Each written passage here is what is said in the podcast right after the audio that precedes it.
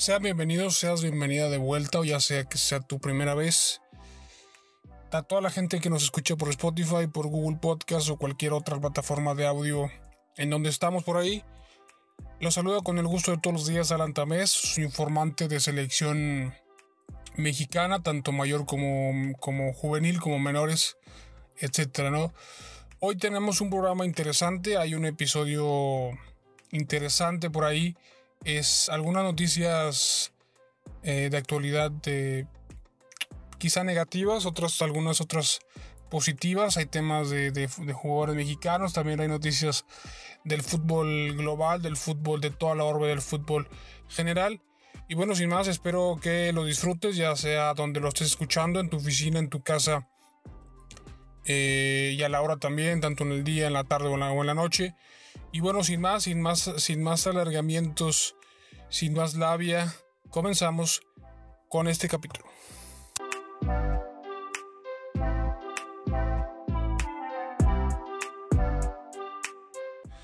Bueno, pues arrancamos con una noticia negativa, una posible mm, mala noticia para el Tri Sub-23 de Jaime Lozano. Y es que fuentes allegadas al club y fuentes allegadas a periodistas mexicanos. Todo parece indicar, todo marcha para que el Ajax de Ámsterdam, de Holanda, tome una postura negativa de no prestar, de no ceder a su futbolista Edson Álvarez con la selección menor, ya que ellos consideran, o son palabras de ellos, ellos consideran que es una, es una, una competición amateur que no es una competición profesional avalada por FIFA ni mucho menos, sino que para ellos es una, una competencia amateur como lo son las Olimpiadas de Tokio.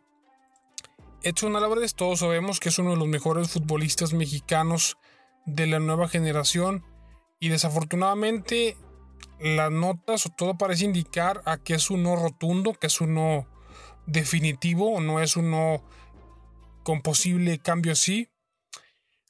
Por lo pronto, el futbolista está concentrado con la selección mayor de cara al próximo amistoso que será contra Islandia el próximo sábado, donde posiblemente sea titular y considerado entonces para Copa Oro. El futbolista del Ajax fue convocado por el Tata Martino para enfrentar a Islandia el próximo sábado 29 de mayo, como ya les dije ahorita, para preparación, para como preparación más bien para la semifinal de la CONCACAF Nation League contra Costa Rica, que es el rival, el rival en curso. Y eh, bueno, a pesar de que Edson tiene los 23 años cumplidos y da la edad reglamentaria para los Olímpicos y no contaría como un refuerzo mayor para, para Jaime Lozano, sabemos que Jaime Lozano lo, lo, tenía o lo tiene muy en cuenta para encarar la competencia olímpica es un hombre fuerte, uno, de, sus, hombres fuertes que él quería eh, imponer en cancha, que él quería pues deshacerse de esa duda que le generaban quizá sus contenciones. Por ahí se buscó a Romo, a Luis Romo, pero bueno, si no, si no era Romo, si no se podía a Romo, únicamente estaba la opción de llevar dos refuerzos mayores, que también ahí hay una, una, noticia, una actualidad de, de uno de, esos refuerzos que ya estaban seguros entre comillas, como yo les aseguraba, pero bueno, vamos a regresamos con Edson.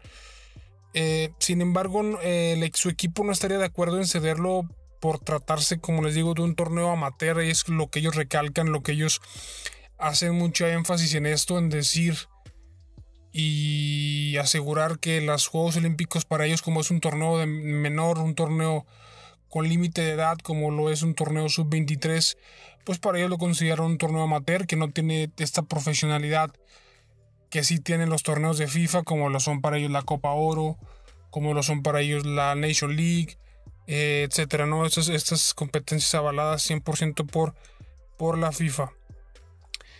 Eh, y es que las, estas fechas, el 23 de julio, de julio y agosto, que es lo que dura, lo que tiene duración el, las Olimpiadas, los Juegos Olímpicos, intervienen con los planes de pretemporada del, equipo holandés. Entonces, por eso mismo, antes quizá, cuando, como no se tenía en el radar a Edson Álvarez como un futbolista tan importante como lo es hoy en día para el Ajax, pues a lo mejor pensaron, bueno, lo podemos prestar, lo podemos ceder sin ningún problema y, que llegue tarde la pretemporada y bueno, como quiera, eh, lo, utilizamos de recambio y nos sirve de recambio, etc.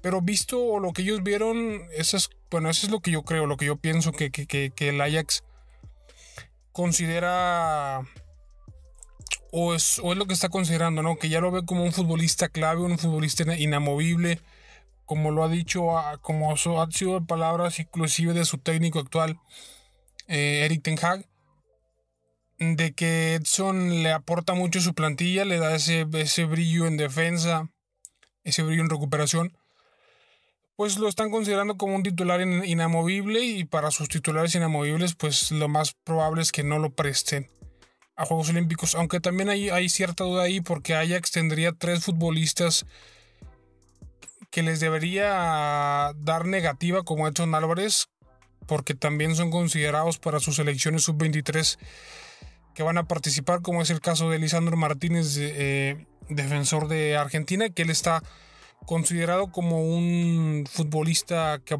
va a participar en esta competencia. Y otro de ellos es el extremo Anthony eh, con Brasil, que también da la edad perfectamente justo junto con Edson.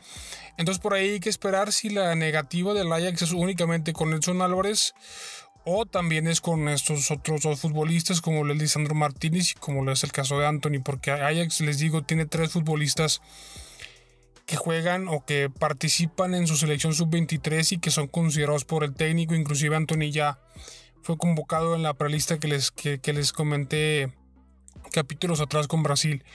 Lisandro Martínez es otro, un central, perdón, contención que también juega por ahí, argentino de 22 años que es muy, muy amigo de Edson Álvarez, entonces mm, yo no sé si la negativa también va para estos otros dos futbolistas menores de, 23 años que son considerados por, su país o si únicamente es la negativa contra Edson Álvarez porque se trata de México. No estoy afirmando a nada, no estoy tampoco asegurando que sea por eso. No han, no han salido noticias o notas en torno a lo que es el caso de Lisandro Martínez y de Anthony, pero cuando salgan yo los voy a, mantener informados para ver si la negativa también es con ellos o, únicamente, como les digo, es con Edson, con Edson Álvarez. Pero bueno, ahí lo tienen, un hombre que antes, en capítulos anteriores, yo había recalcado y les había dicho, porque era, lo que la información que teníamos, que Edson Álvarez pues estaba seguro que ya había que ya había habido pláticas positivas, que ya había habido respuesta positiva del Ajax para prestar a Edson, para ceder a Edson, aunque no fuera un torneo de FIFA, porque bueno, sabemos que el Ajax maneja todo el tema de los futbolistas eh, jóvenes, pues un, un club que, que se identifica como con, con eso, ¿no? Como un club que, que, que, maneja mucho futbolista joven, entonces quizás ideología de, de, de, que los futbolistas jóvenes pues vivan sus procesos, sus torneos. Es lo que pintaba, ¿no? Lo que, lo que quizá puede darte a entender el papel de, del equipo como un equipo como lo es el Ajax. Pero al parecer esa, esa noticia surgió apenas el día de ayer. Estuvo recorriendo varios sitios web. Yo mandé un correo a las oficinas del Ajax.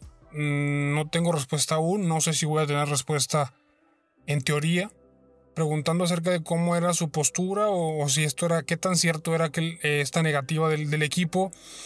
Habrá que esperar respuesta, habrá que esperar también más noticias acerca de, que, de cuál es la respuesta ah, para Edson Álvarez, para Jaime Lozano, que es el más intrigado, creo yo, para saber si Edson lo, puede considerar, lo puede considerar, o no, a, no ser que de que ya, ya esté eh, informado o al, informado con confirmación al 100 para Jaime Lozano de que Edson no puede ir o que no, lo van a prestar al menos, al menos eh, para, para, para, jugar los Juegos Olímpicos porque recordemos que Edson no va como refuerzo, no, no iría como refuerzo. Vaya, en el papel sí iría como refuerzo por donde juega, por, por cómo juega y por el nivel que, que está teniendo, ¿no? Fácilmente podría ser considerado como refuerzo. Tiene la ventaja de que da la edad, de que da el límite de edad con los 23 años cumplidos, pero todo parece indicar que la negativa del Ajax es real, es cierta, y les le estarían impidiendo participar en esta justa olímpica. Cualquier cosa, cualquier actualidad, de última hora, yo se los comento, yo se los hago llegar, se los hago saber sin ningún problema. Y bien, Edson no sería la única baja que tendría esa selección sub-23 de Jaime Lozano. Y es que también se comenta, se dice que la segunda sería la de Henry Martin. Y es que no es por ningún tema de lesión, no es por ningún tema de malestar físico ni nada por el estilo. De nivel de juego, pues por ahí a Jaime Lozano le, le convencía lo, lo que tenía, le convencía el nivel actual que tenía Henry pero no es por ninguno de esos temas, sino más bien por el tema mental, por el tema, por alguna posible estabilidad mental que Henry Martín no está pasando un buen momento por el tema de su hermano que es acusado con cargos de acoso sexual y cosas de ese estilo. Desde que se supo esa noticia, Henry Martin se ha informado, se ha comentado mucho, se ha rumoreado mucho que ha tenido problemas eh, con eso, que le ha mermado su rendimiento, pues en la cancha le ha mermado su, su, su rendimiento futbolístico, físico, etcétera, ¿no? Y entonces yo me pregunto qué refuerzo, qué otro jugador iría para suplir a Henry Martin en dado caso de que no lo lleve Jaime Lozano por considerarlo no apto mm, o por ese baja ese, ese bajo nivel de juego que le pueda que le pueda que pueda tener no por esta cuestión de su hermano. No sé si si, si esto sea real o sea qué tan real sea o qué tan factible sea que, que, que se baje o lo bajen de los Juegos Olímpicos por este, por este motivo, ¿no?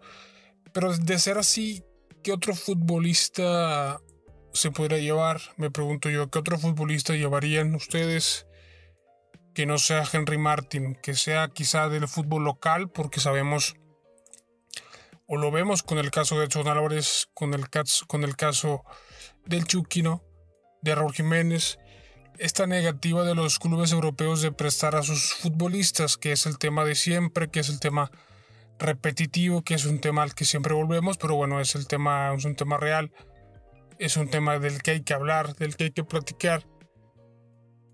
Por ahí salió la esperanza, entre comillas, un guiño, por así, así llamémosle, del Tecatito Corona salió, surgió en los últimos, en los últimos días, en las últimas horas. El nombre quizá del Tecatito Corona como posible refuerzo, lo cual yo veo muy complicado. Porque. A ver, hay dos, hay dos posibles caminos, ¿no? Vamos a poner dos hipotéticos caminos en el caso Tecatito Corona. Eh, camino hipotético 1. El Tecatito se queda en el Porto renueva contrato y alarga su estadía en Portugal y el Porto de buena fe, de buena manera, decide prestarlo a los Juegos Olímpicos. Y tenemos un refuerzo importante después de varios años, un refuerzo europeo, un refuerzo de calidad europea, de nivel de Champions, ya mundialista como lo es el Tecatito Corona. Y ahora pasamos al camino hipotético número 2, que es que el Tecatito se ha fichado por el Sevilla.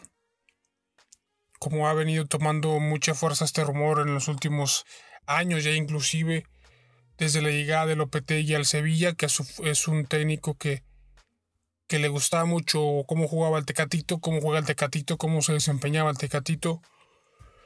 Y bueno, no son noticias nuevas. Este seguimiento que tiene el Sevilla, este interés que tiene el Sevilla por el Tecatito Corona, que parecía se, se concretaba ya para este verano.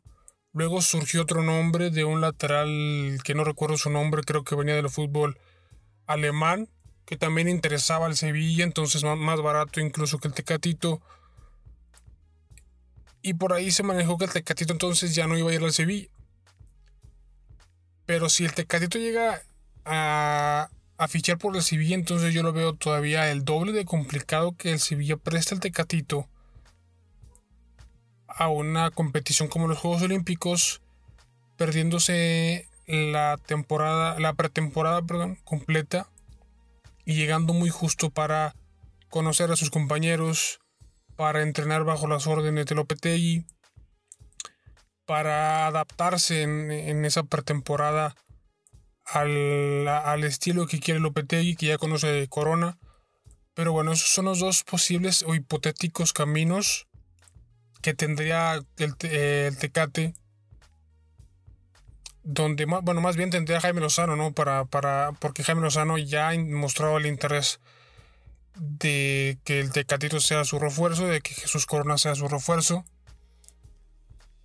pero no sé si el Tecate sea el más complicado de todos los europeos de llevar como refuerzo porque es el del que se habla de un posible cambio de club no es el que más el que matemáticamente Mm, entre comillas, digámoslo, está más cerca de salir de su, de su actual club, como lo es el Porto, y llegar a la Sevilla, un equipo español.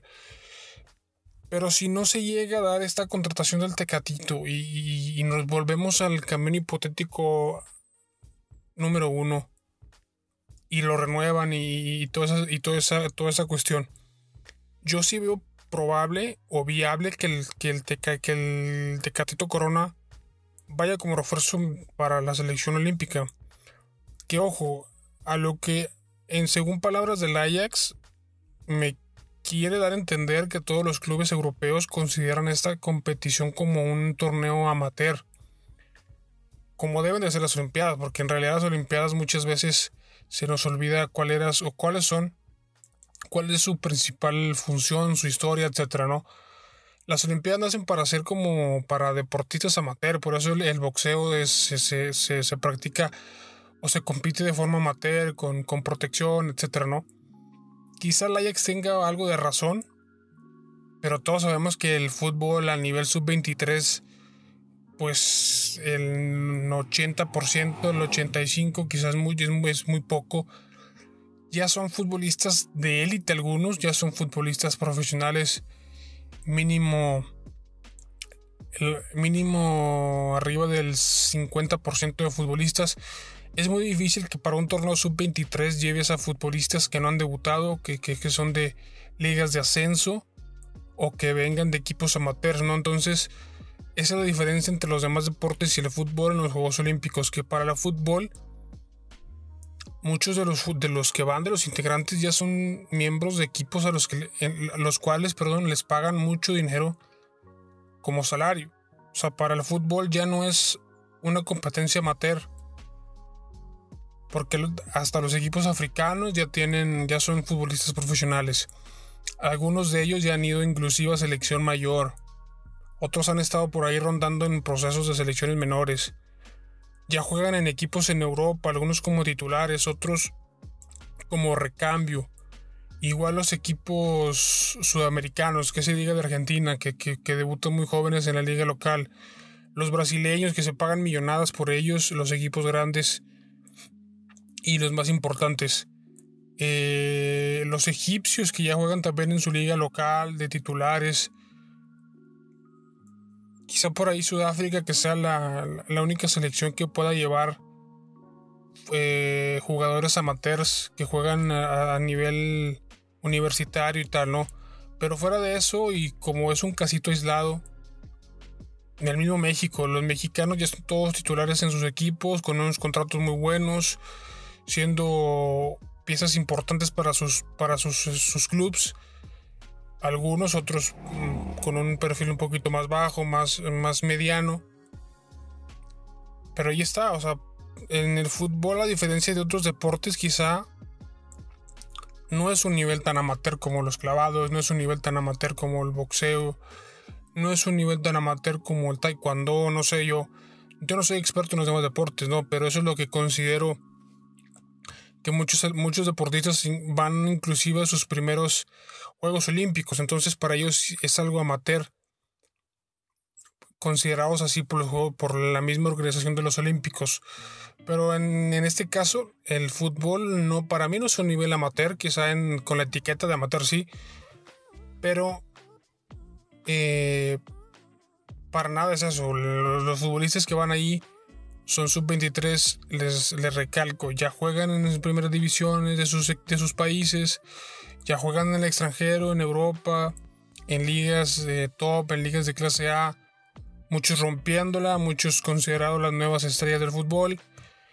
Y no por nada, futbolistas de la talla de Mohamed Salah, de Neymar, de del mismo Tecate, del Chucky Lozano, han mostrado interés por ir a competir en los Juegos Olímpicos porque ellos saben que es un torneo importante, que, que, es importante ganar una medalla de oro para tu país, para, para que, se, que, se siente bonito, que se siente bien subir al podio, convertirte en un, en un medallista olímpico, pasar la historia todo ese feeling, toda esa sensación, todo ese, ese sentimiento, pues a los, a los deportistas les, gusta, ¿no? Por eso mismo los, los más altos atletas de este deporte, como lo es el fútbol, con los nombres que ya les mencioné y aparte más que han...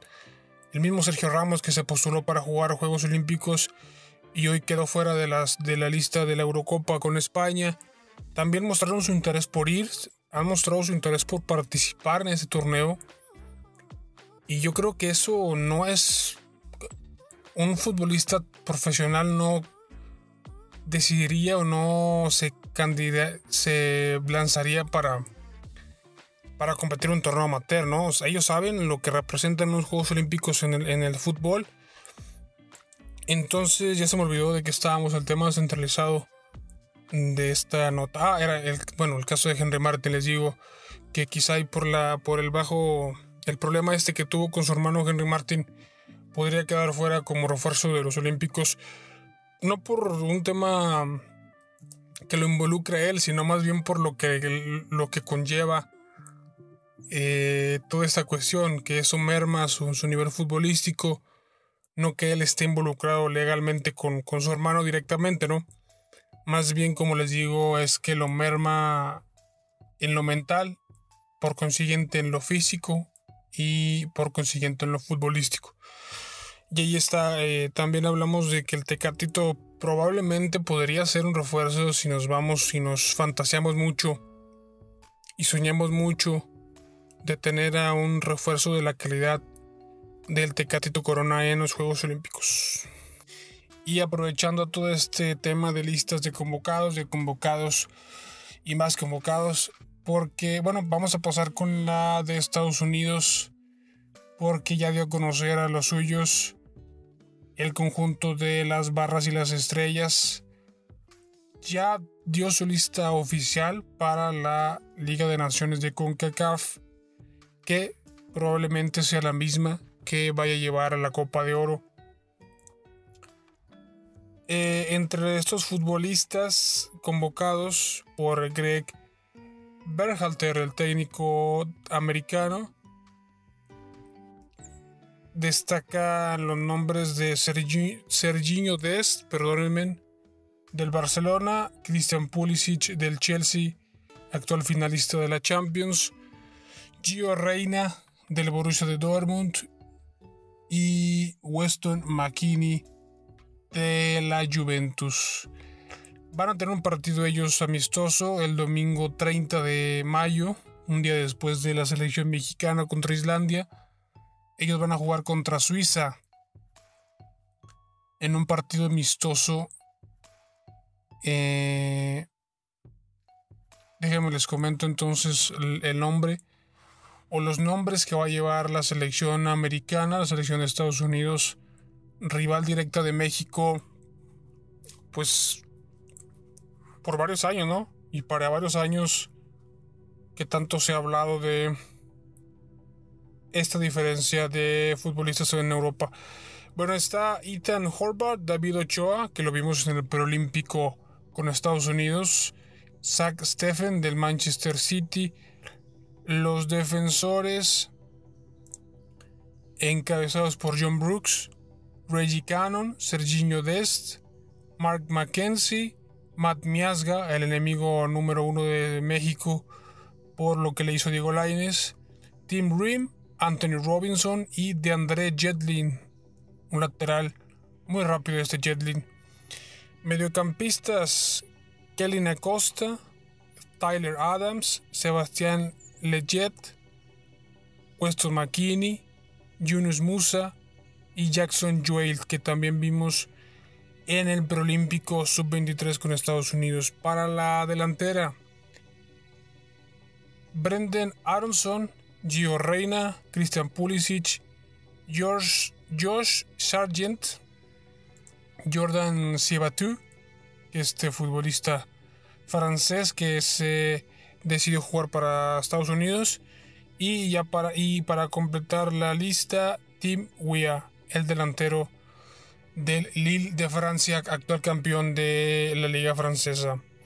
Eh, bueno, la convocatoria la dio a conocer eh, mediante sus redes sociales a través de Twitter y en la fotografía terminaba culminando, culminó diciendo más bien la fotografía, somos el futuro, we are the future. The future is us. Eh, ¿Cómo ven? ¿Cómo ven ustedes esta selección? Esta generación interesante que quizás sea la generación dorada de Estados Unidos, como muchos la consideran, como muchos la comentan. Oigo yo muchos entrevistas, noticieros y palabras de periodistas centroamericanos sobre todo. El hecho de decir, ellos son los que más comentan esta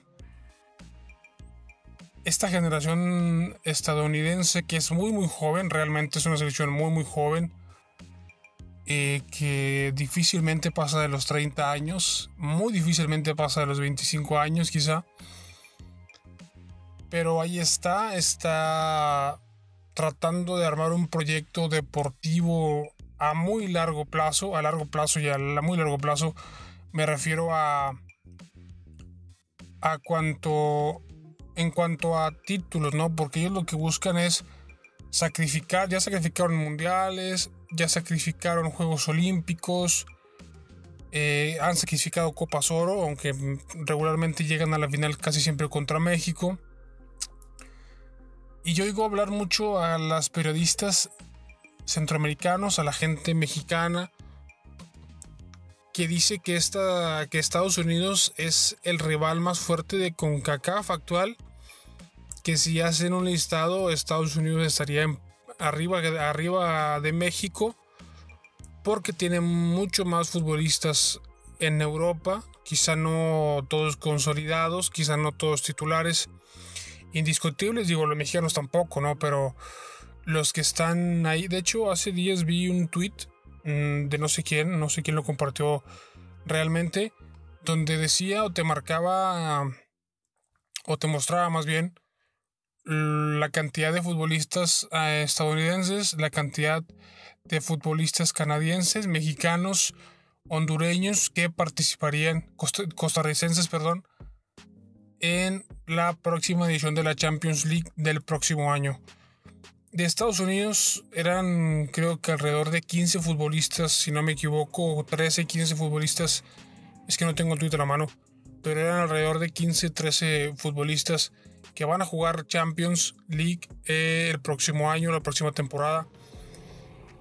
Obviamente Pulisic es el más destacado de todos, seguido por eh, Weston McKinney quizá con la Juve y Cerriño Des con el Barça, que son son los tres más importantes que tiene para mí el fútbol estadounidense. Eh, en México únicamente tiene tres, tres legionarios, tres representantes en la Champions, tres seguros obviamente, como es el caso de Héctor Herrera, el caso de Jesús el Tecatito Corona y el caso del tercero, si no me equivoco, es el tercero es Edson Álvarez con el Ajax. Esos son los tres mexicanos seguros que van a jugar Champions la próxima edición. Por ahí está Gerardo Ortega con el Genk, que va a fase previa, y también el Eric Gutiérrez. Pero bueno, el Guti no va a continuar en el PSV, entonces lo descartamos. Pero Arteaga tiene fuertes posibilidades de competir o jugar Champions fase de grupos para el próximo torneo. Entonces así ser, ser cuatro mexicanos que juegan Champions League Pero sí es una, una diferencia abismal la cantidad de futbolistas que van a jugar Champions por Estados Unidos. Inclusive creo que hay más futbolistas canadienses que mexicanos que disputarán el máximo torneo de Europa a nivel de clubes. Creo que está obviamente Alfonso Davis del Bayern. Por ahí está el, el delantero Jonathan David del Lille de Francia, que es un delantero muy bueno. Y no recuerdo, les mentiría si les doy los otros dos nombres de los canadienses. Pero bueno, ahí está demostrando Estados Unidos su poderío en cuanto a talento individual. Porque una cosa es el talento individual y otra cosa es el talento que puedas tú tener como conjunto, como combinado nacional. El caso que por eso México les ha venido pues ganando, les ha venido sí, sí, ganando terreno, ganando torneos como la Copa Oro, como en, en eliminatorias, etcétera, ¿no? Porque México funciona como combinado a un nivel competitivo que lo hace destacar. Y aparte a ese combinado, a ese nivel combinado, le sumas las individualidades, perdónenme, como la del Chucky como la del Tecate, como la de Raúl Jiménez en su, su momento, como la de Orbelín Pineda, como la de Romo, eh, yo qué sé, etcétera, ¿no? Porque Estados Unidos sí se destaca mucho y lo vimos en partidos amistosos contra México, donde individualmente Pulisic sí hacía muchísimas cosas. Serginho Dez por ahí intentaba. Pero no eran. No terminaban de acoplarse como selección, como equipo, ¿no? Cosa que México sí lo hace. Y eso es lo que defiende a México o alza a México cuando, cuando participa o compite contra Estados Unidos el hecho de que México se compenetra bien como combinado nacional. Eh, nos alcanza quizá para ciertas cosas, para cierto nivel, con un tope que, tenemos que modificar eso, ¿no? Que tenemos que planificar y trabajar para, para cambiar ese tope y, y aumentarlo más. Pero yo creo que sinceramente Estados Unidos puede tener las individuales que tiene, las individualidades que tiene, perdón, y que jueguen 15, 16, 20 futbolistas en Champions. Pero la, ventaja que México tiene, y digo ventaja mínima, es la competitividad, la competitiva que es la Liga MX. Porque querramos o no, nos guste o no nos guste, eh, la Liga MX con todos sus, sus manchas, con todos sus detalles, con todas sus carencias, está adelantito, adelante de la MLS, está adelante de cualquier liga de Centroamérica en cuanto a nivel, ¿no? En infraestructura quizá Estados Unidos está lejos. Pero Estados Unidos quiere comerle el mandado a México con estas, estos proyectos de mandar a futbolistas muy jóvenes a Europa. Y pasa lo que pasa, ¿no? Que tienes a 15 futbolistas compitiendo por Champions, cuando México los manda muy caros equipos quizá no tan importantes se van perdiendo terreno, van perdiendo nivel, van perdiendo eh, chispa y regresan a México, ¿no? Eh, creo que ese es el detalle que Estados, por el que Estados Unidos muy bien tenga más legionarios en Europa, tenga más futbolistas en Europa, aparte de que Estados Unidos se maneja mercadológicamente más mm, mejor que la, que la Liga MX. Entonces eso hace que los, que los convenios con clubes de la MLS, con clubes europeos, pues sea más fuerte, sea más... Eh, sea más... Eh, sea más... sea más fuerte su relación y pues intercambien futbolistas o manden prospectos americanos juveniles a Europa, se prueben, compitan, se fogueen, se queden y después sobresalgan en selección, que eso es otra cosa, ¿no? es, una selección muy joven contra una selección mexicana que ahí también tiene muy buenos futbolistas jóvenes. Ya habremos hablado hasta el cansancio de las, de la, del cambio generacional que, que, México tiene atrás con, con nombres encabezados por Sebastián Córdoba, por el Piojo Alvarado, por Alexis Vega, por Uriel Antuna, Diego Laines, etcétera, ¿no? El mismo Edson Álvarez. y ahí está, ¿no? Yo creo que, pues, como les, les repito, Estados Unidos tiene muy buenas individualidades, individualidades otra vez. Como batallo para decir esa palabra. En Europa, eh, caso principal de Pulisic, que es un fútbol, es un jugadorazo Pulisic. Honestamente, eh, nuestro, nuestro mejor futbolista eh, quizás sea hoy día el Chucky Lozano, posicionado en un equipo, mm, en una de las tres mejores ligas del mundo actuales, como lo es la, Serie A en el Napoli, un equipo histórico de Italia, en la realidad. Pero fuera de Chucky Lozano no tenemos un futbolista en la Juventus, no tenemos un futbolista en el Barcelona. Eh,